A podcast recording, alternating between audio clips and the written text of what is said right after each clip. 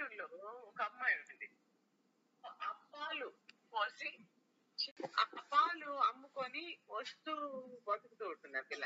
ఆ పిల్లకి ఏంటంటే బాగా ఒక రోజు గజ్జలు కొనుక్కొని కాల్లో వేసుకోవాలా అనే కోరిక ఉంటుంది.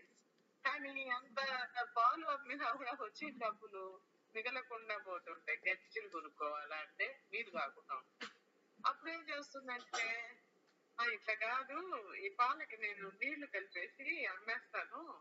అప్పుడు డబ్బులు ఎక్కువ వస్తాయి. అప్పుడు నేను గజ్జలు కొనుక్కోవచ్చు అని ప్లాన్ వేసి అక్కడ నుంచి నీళ్ళు కలిపేసి పాలకల్లో అమ్ముతుంటుంది అన్నమాట ఆమె డబ్బులు ఎక్కడ ఒకటి కూడా పెట్టుకుంటుంది.